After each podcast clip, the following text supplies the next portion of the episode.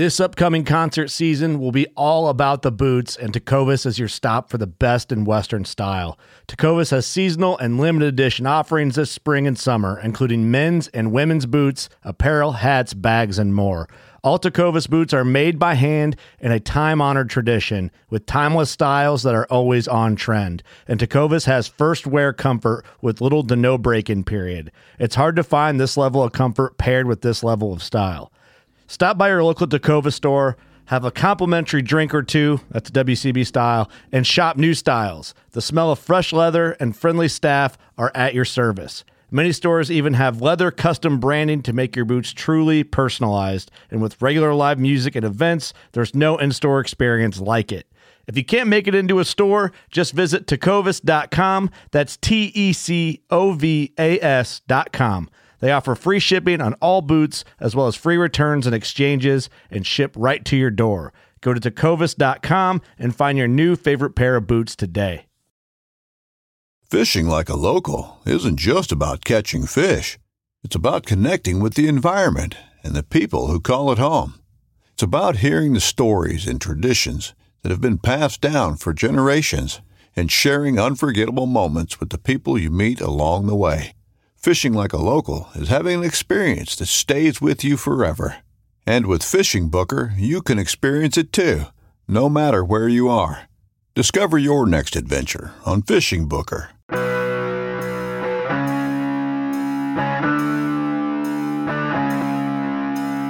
The Pope and Young Club wants to welcome you as we rally together to ensure our bow hunting opportunities for today and tomorrow. You've come to the podcast that believes in preserving, protecting, and promoting the passion for bow hunting. Join us as we strive to be the voice of today's bow hunter. This is the Pope and Young Podcast.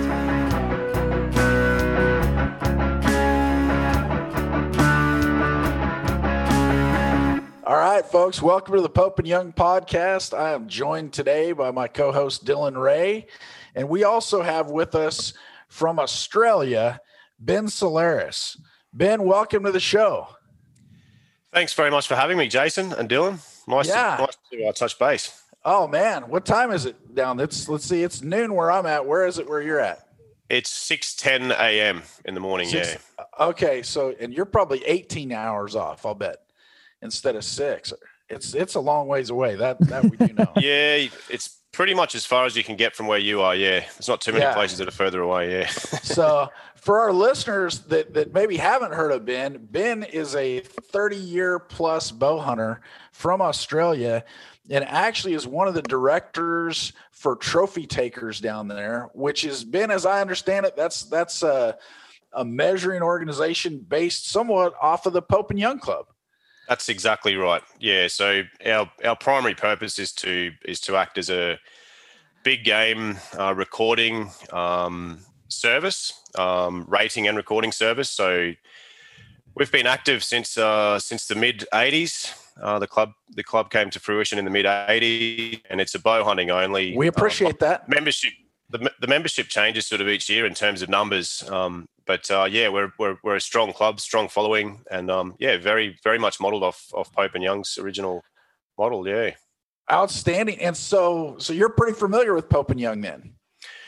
a little um, we we sort of um, yeah we, we we i guess we read a lot and we we hear a lot and, and we know it just just naturally we we we learn a lot about um, the US bow hunting scene just just because of where we are. Australia's connection with the US is is very strong in a lot of ways, Yeah. um, and particularly when it comes to bow hunting. So we're we're very influenced by obviously um, the US bow hunting scene from from gear and equipment, bows, arrows, broadheads.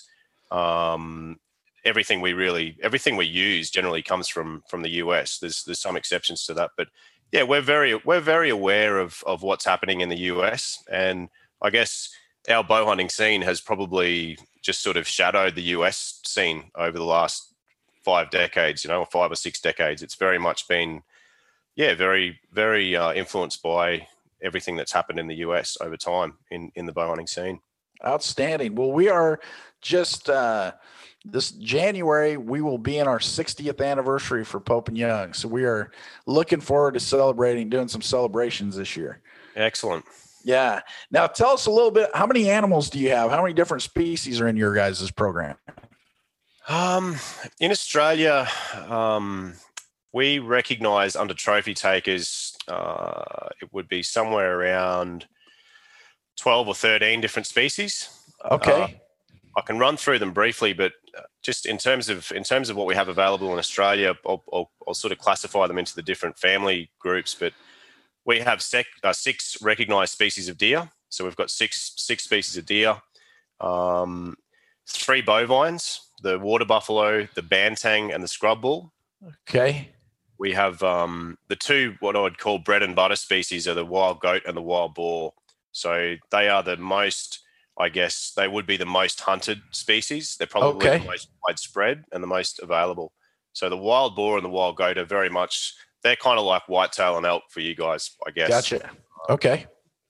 Then we have a variety of um, other introduced uh, feral species that that we are um, permitted to hunt, and we do classify as game animals. So uh, some of those include the camel, um, and we also have wild horses, wild donkeys, stuff like that. So they are feral animals that legally can be hunted. They're not Okay. technically sort of a, a trophy species, um, so to speak.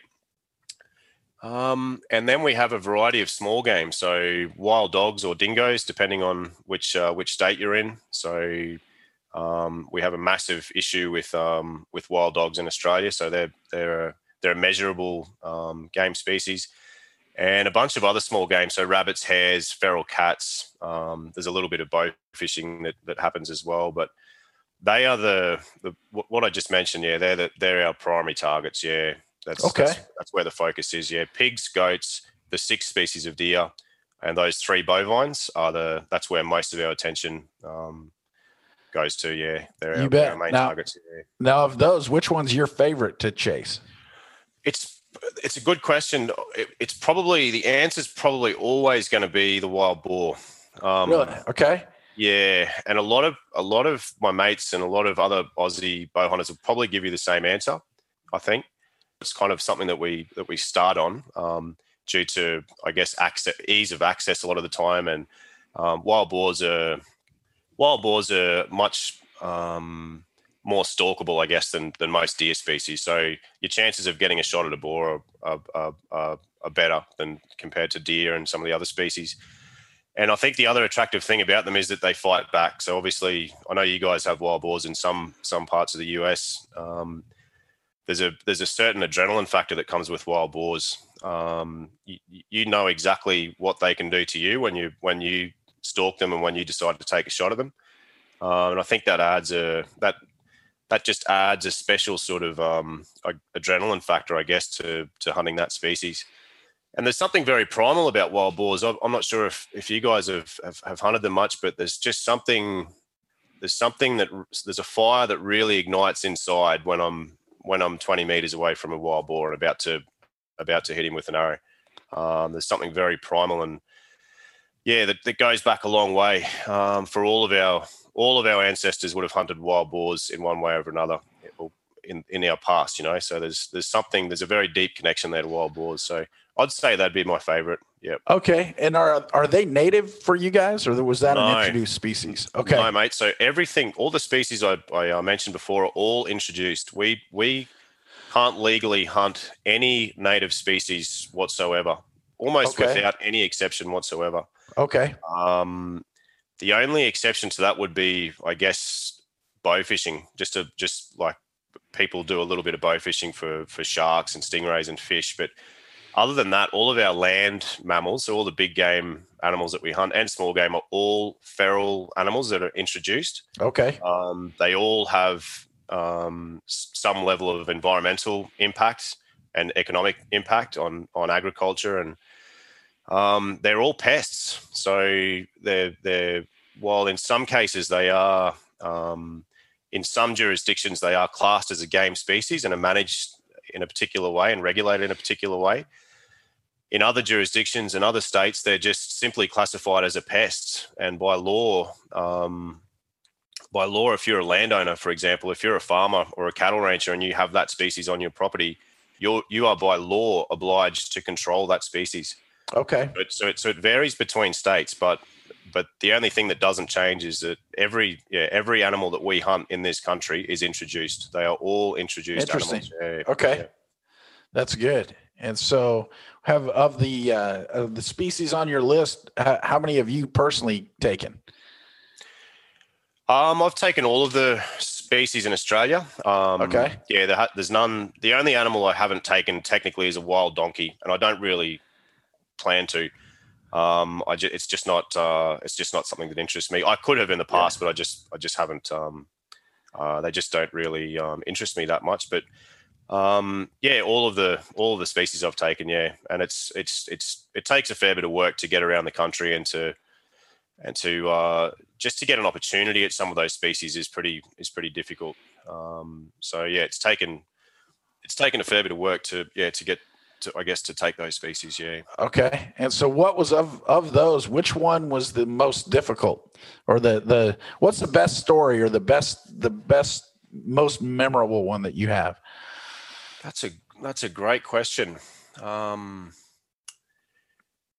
the most memorable. Um, it's a it's a really tough question because there's just yeah there's so many different stories and Yeah. so many so many awesome moments. I took a hog deer um, back in 2000. That would probably be one of the one of the most special, and I'll tell you that story. Hog deer are probably the most difficult species to actually get access to in, in Okay. Australia. Um, originate from um, Pakistan, India, the subcontinent, that kind of um, that part of the world. They're closely related to axis deer. So you guys call um, what you guys know as axis deer. We actually call Okay. them chital deer, C H I T A L. We actually use a different um, different term, but hog deer are closely related to um, to axis deer. They're they're a lot smaller. They're quite uh, stocky and and quite short. A very small um, a very small sort of size deer. But They live in a very specific um, range in the state of Victoria, which is the very southeastern corner of Australia. And they only live in a very kind of um, thin coastal fringe along along a section of coastline in Victoria, and they've been there for a long time. It's, I think it's well over hundred years now that they've been living there wild.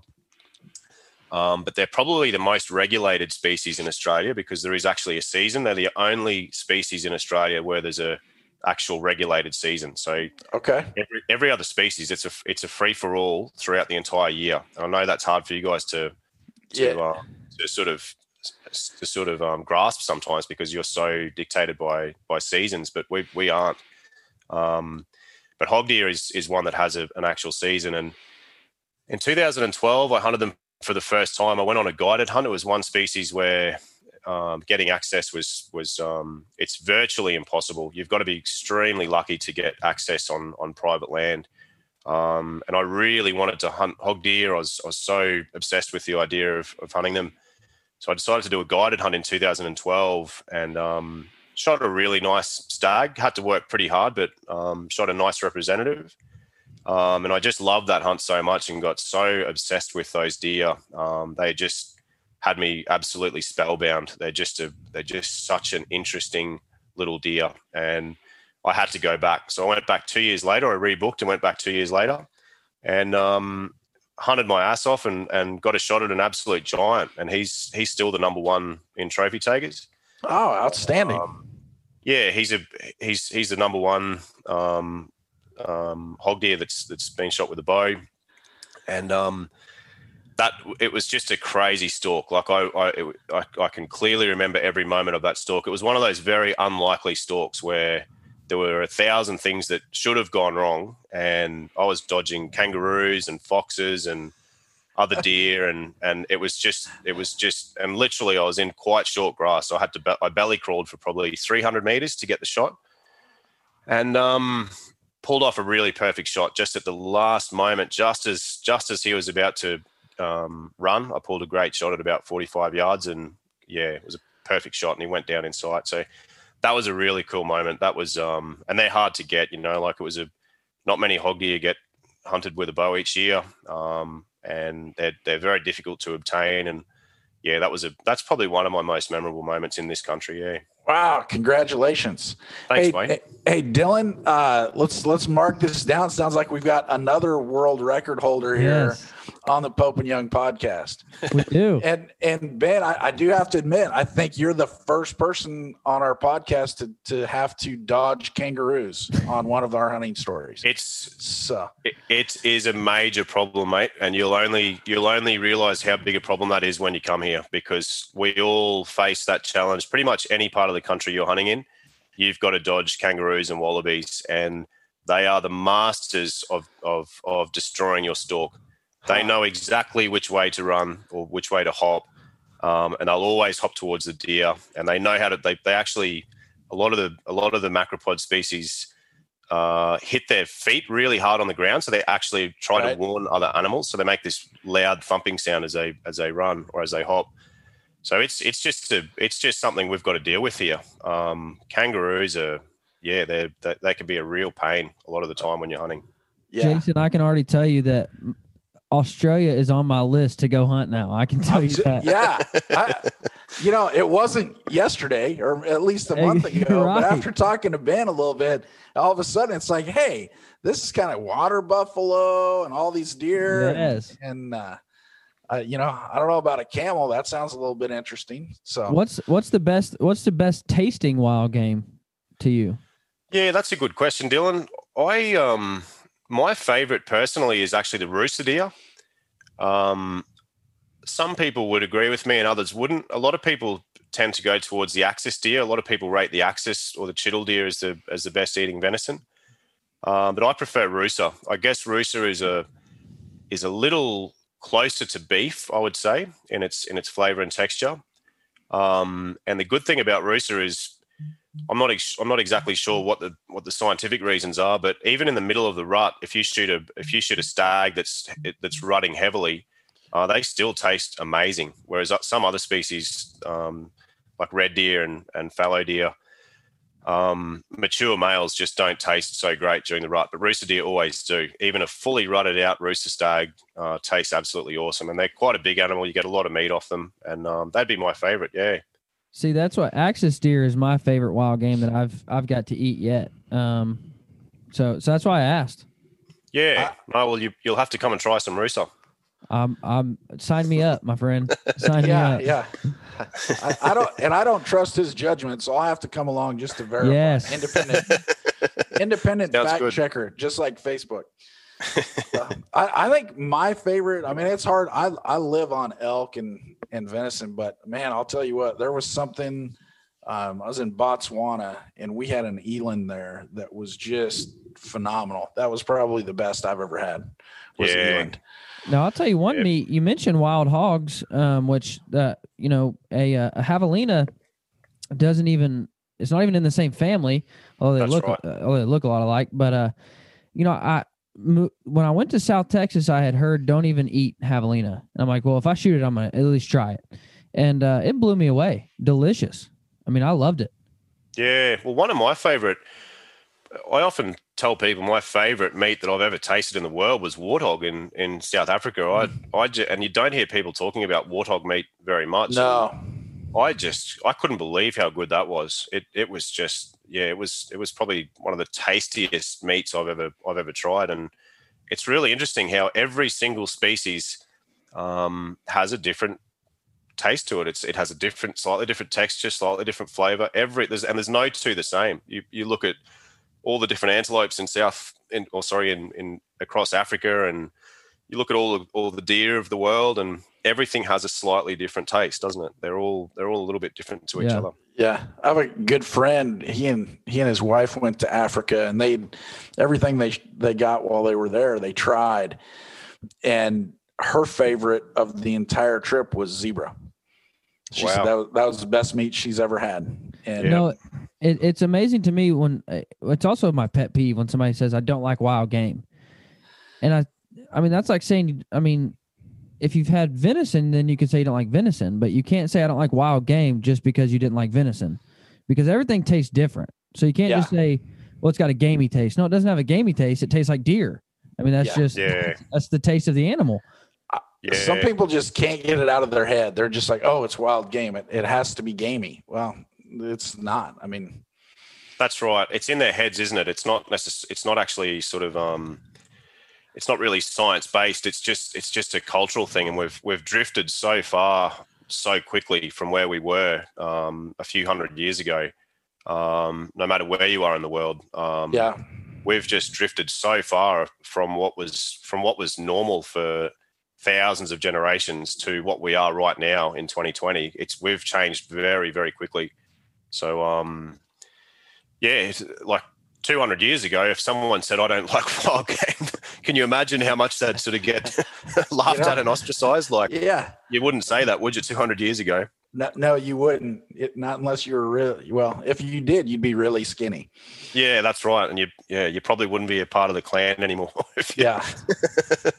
I Yeah. I, uh, I told somebody one time I said if you can go around saying you don't like wild game, that means I can go around saying oh it just tastes a little store bought. You know, it just tastes like it came from a Yeah, grocery. exactly. and and I'm sure you find that. I, I definitely find that, especially with pork. I, I will I would never buy pork from a from a supermarket or even a butcher in Australia because I'm so used to wild pork. I, I can't eat that stuff from a supermarket. I, I just can't. I physically just don't want it. I, I don't like the taste of it, and I won't buy it because I'm Yeah, used to what I know what real pork tastes like now.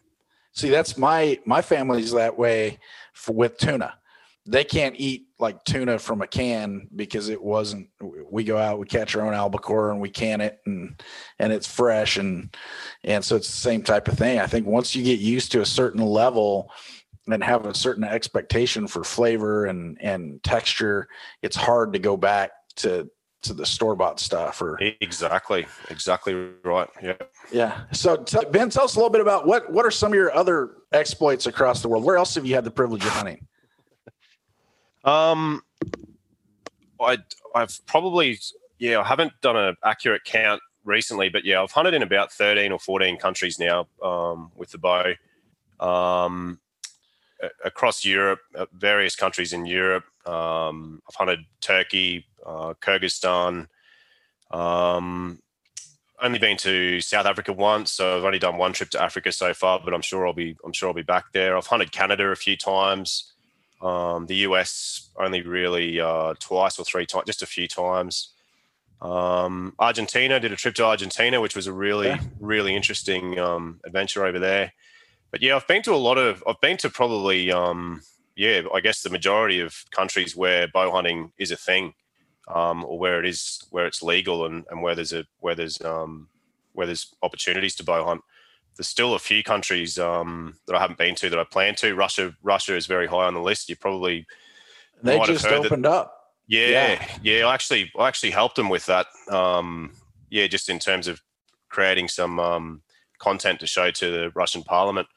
Um, and yeah, it was that's very exciting for me. Russia, Russia is such a massive landmass, and there is so, there's such a huge range of species there um, that many of them can't be hunted anywhere else. But there's just Yeah. so much opportunity there, it's, and it's very affordable and um, I can't wait to go there. I'm planning to go there at the end of next year, late next year, for the first um, first trip. But yeah, I, I- have been very lucky, mate, to to to um, to to get around and, and check a lot of places out. Um, I've lived a lot of my dreams already, and a, a lot of dreams that I, when I was a young bow hunter or even at high school kind of thing, I didn't think I, I kind of didn't dare to imagine that a lot of this stuff would ever happen. And and and, what's transpired in the last 20 years I never would have imagined. Um and yeah it's just it's just happened organically. And um I I just I just seem to once I have a goal in my mind I I, I can't help but act on it. And that's pretty much that's just pretty much how my hunting works. I I, I just I get really excited about and very interested in um, different species and, and different places different cultures and um, I just love I love that. Um, I love going over to to to wild places and experiencing completely new people, new places, new things, new cultures, and and hunting animals that I've never seen before. You know, like I, I just love it. I live for it. That's what I live for. That's you mentioned Um, you mentioned uh, Russia being affordable. Um, what what's the cost look like to hunt in Australia? Australia's Australia's quite affordable, mate. Um, in comparison to uh, what I would call similar destinations, so I'd, I'd class Argentina as a fairly similar um, option. So Argentina, um, the majority of the species they hunt down there are, are also introduced. Um, so they do hunt. They do hunt a couple of native species there, but very few. Um, comparative to Argentina, uh, hunts in Australia would probably be still would still come in a little bit less, a little bit a little bit cheaper. Um, there's a lot of uh, there's a lot of great outfitters in Australia, so so it's it's quite easy to um, to do some research and talk to the right people and and select a, a, good outfitter for the species that you that you're wanting to hunt in Australia. Um, but I think one thing that would a lot of listeners would be probably um, quite interested to find out about is that there's a lot of Aussies are very um, very welcoming and very accommodating to anyone who shows interest in what we have here or any hunter that shows interest. I've seen it many times in the past. There's been various uh, US hunters and, and European hunters as well that have sort of come over here for a few months or a holiday or whatever. And they've sort of become um, they've they've done a lot of hunting while they were here just by making contacts and just getting in touch with other bow hunters and you'll find that people are very very accommodating and helpful.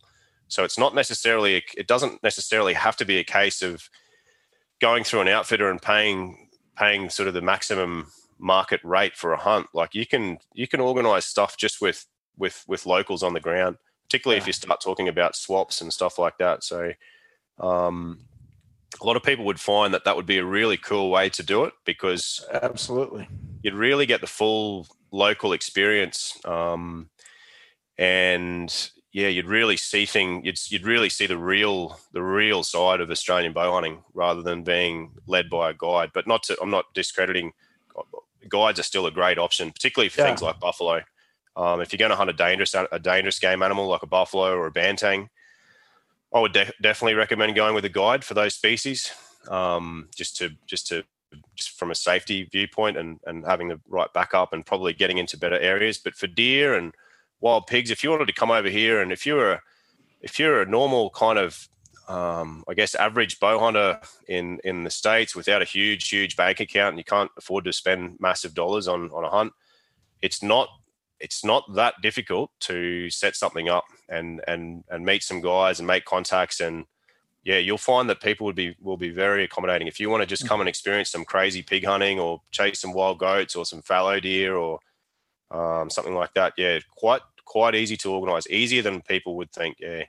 Great that's it you know there's something nice and not taking anything away from outfitters because they are, you know, they those guys earn their money because the things that they do for you is is fantastic. Absolutely. You know the the locations that they can get you on and the expertise they bring, uh, things of that nature are are wonderful. And we have a, a number of partners we work with that are that are world class.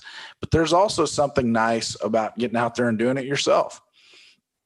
You That's know, exactly you can put right. that trip put the trip together and and uh, I, it's interesting as I've traveled, and I, I haven't I don't have the the travel resume that you have, but as I've traveled around the world, and it's it's amazing. You get to hunt with somebody for a week or or ten days, and and the connections that you form just from being around them and sharing the stories that you have from the last thirty years, and sharing the stories they they have from the last thirty years, and and there's something that just brings you together and and forms those bonds it's that's pretty pretty magical thing. It's it's magical that's the word and and it's it's something that you you you don't if you if you go to another country if you visit another country as a tourist say if you came over here with your family to visit australia as a as a standard tourist you're going to see the same you're going to you're you're in, you're entering a tourism system and you're only going to you're only going to be a part of that tourism system. You, no matter how much you try and how much you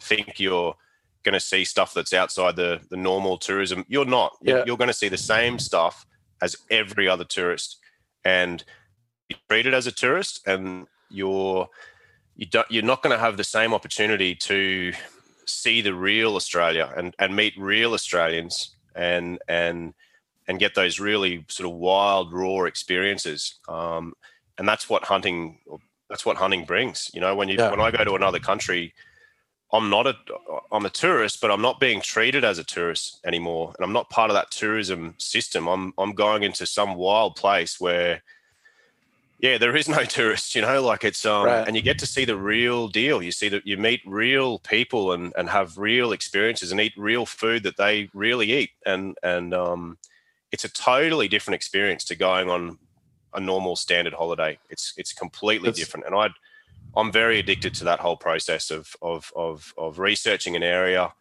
um, having a having a particular species in mind, and and and and sort of learning about that species, and and um, and then actually executing the plan. You know, getting there, figuring it all out, getting to understand the animal and and and the people, and working out how to. A lot of these places you, you're not even speaking the same language, so there's there's challenges like that. You know, like Yeah.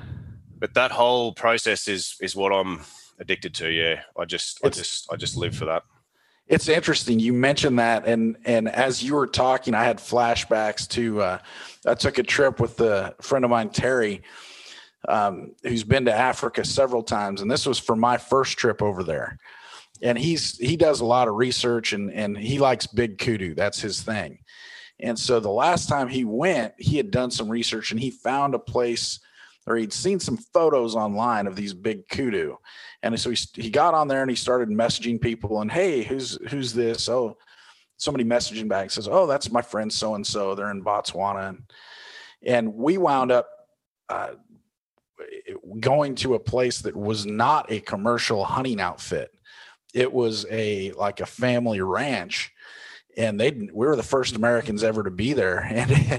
And he's telling me about how this works, and I'm like, okay, so you need you need me to wire you some how much money?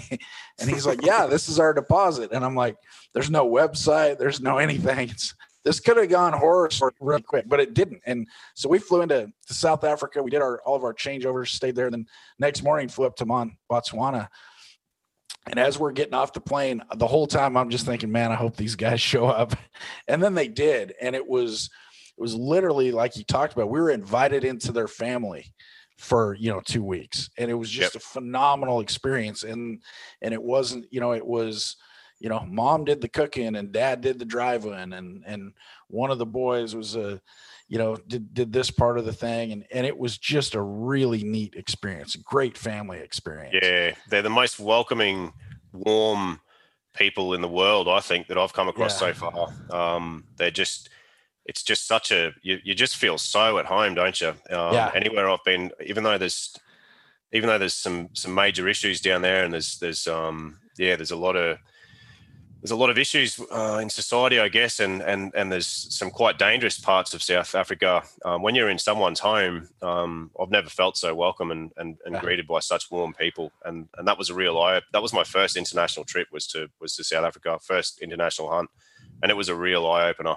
Um, just just in terms of the people, you know, just the just the people, let let alone the hunting and and everything else, but just the people alone was a was just um, was a very pleasant sort of uh, experience. Um, Yeah. yeah, hanging out with for South me yeah for me i've i've never hunted south africa but when i was in in bots it was um you know the thing that was probably stood out the the most to me was well eh, i mean it's just different than anywhere else you're going to go but um, Mhm. one of the things is that you know I, I hunt in the states with some guys who are pretty accomplished hunters and when you go over there and you see the trackers in africa if if i take the best 30 people that i know for tracking game and i add them all up i don't think i mean those those trackers over there are just uh, it, it's a whole nother universe. It's you try to explain it and it's you know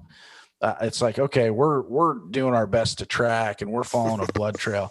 Those guys they don't they they know which there's a herd of 40 animals and they know which one got hit just by the way things that, that was probably one of the one of the most impressive things to me is to watch those guys work and it's a true it's an art form that that is just amazing to me It's mind-boggling, isn't it? Yeah, It it's is. absolutely. It's absolutely mind-boggling. Um, that that that that uh, that that skill is still so strong. Um, Yes. in a lot of in a lot of those cultures over there, like it's and it.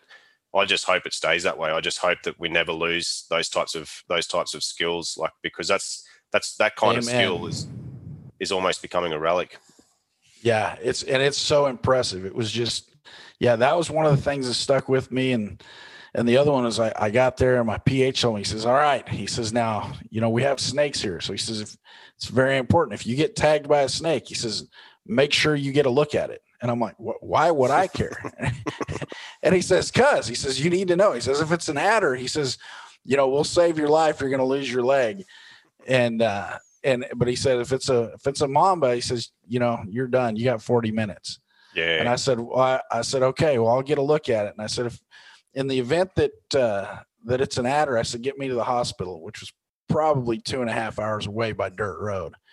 And I said, if a mamba gets me, just just grab some extra ammo and drive me into the biggest herd of eland here. That's good way to go. Yeah. Yeah. so what? Uh, so uh, here's something I, have got to ask. When, when you've been traveling to do your hunting, how did you know? You talked about how people treat you across the world. How were you treated in the states? We're we're. Oh, Oh, look, I be- love. Be easy I now. love. I uh, I love the states and and Canada. Um, Okay. like I've I've only really hunted in the states. I've only, I'm just trying to. I'm just thinking, but I've only really hunted in Texas. So I think Texas is a Texas is so much like my home state. It's like the the, the state that I grew up in and where I still live now is kind of like um yeah, I guess it's a little bit like the Australian Texas kind of thing.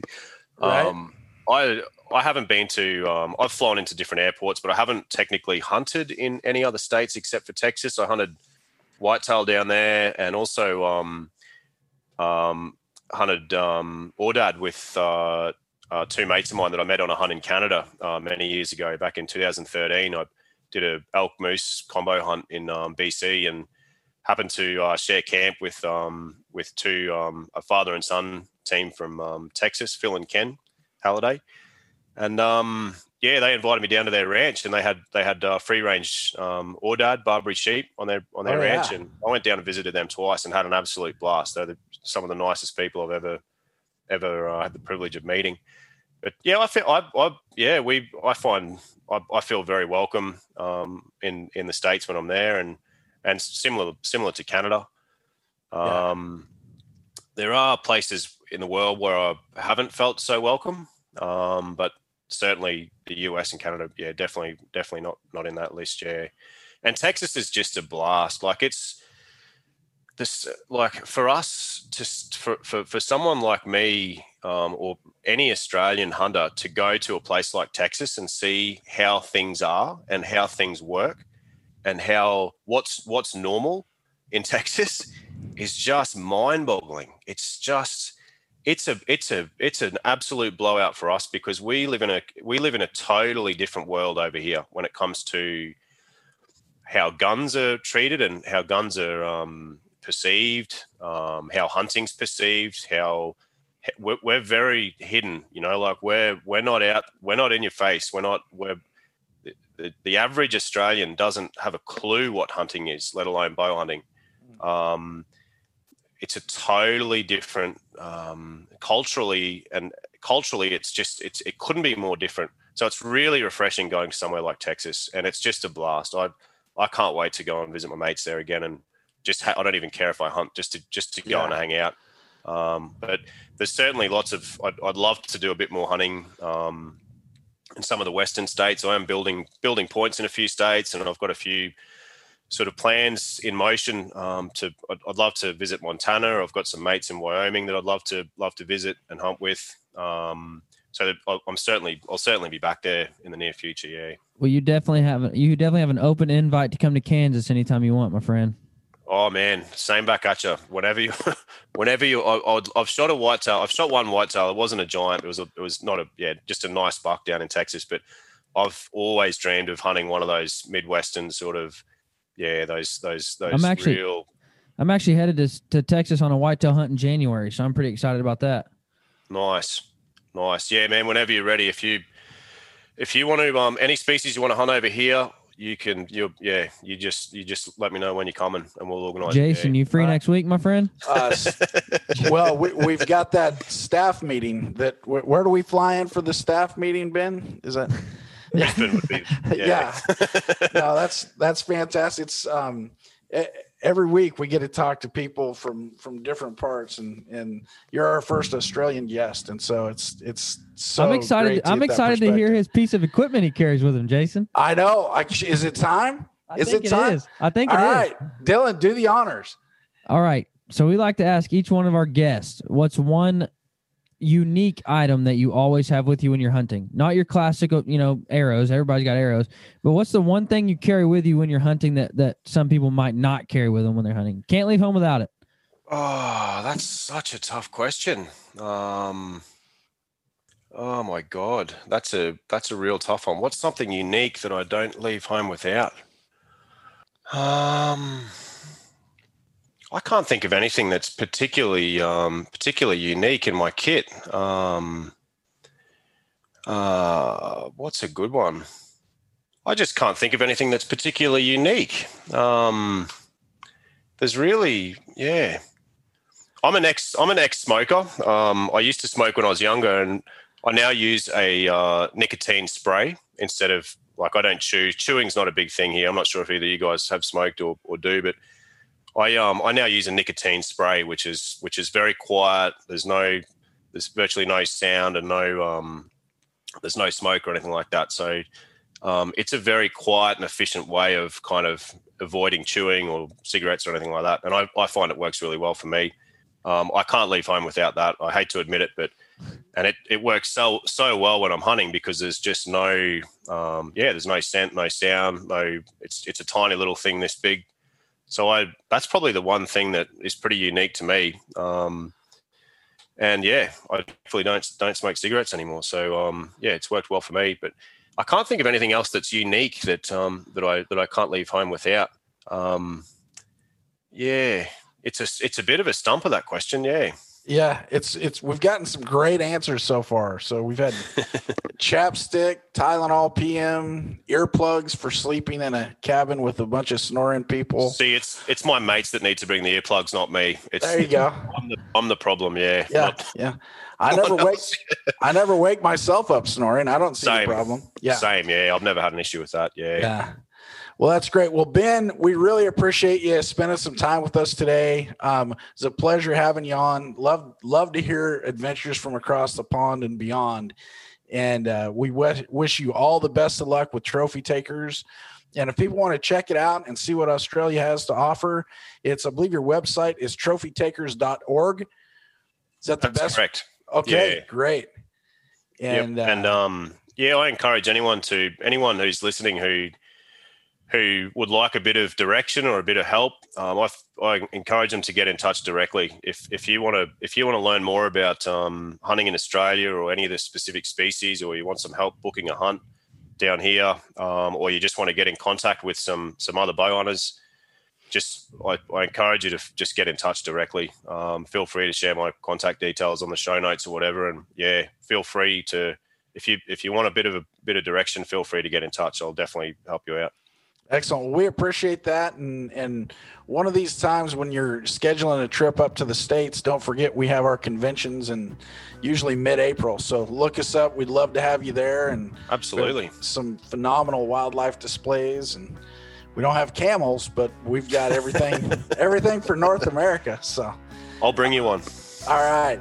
Hey Ben, thanks so much for joining us. Really appreciate it. And uh, and have a great day down there. Thanks very much, guys. Thanks for having me. Take Yeah. care, eh?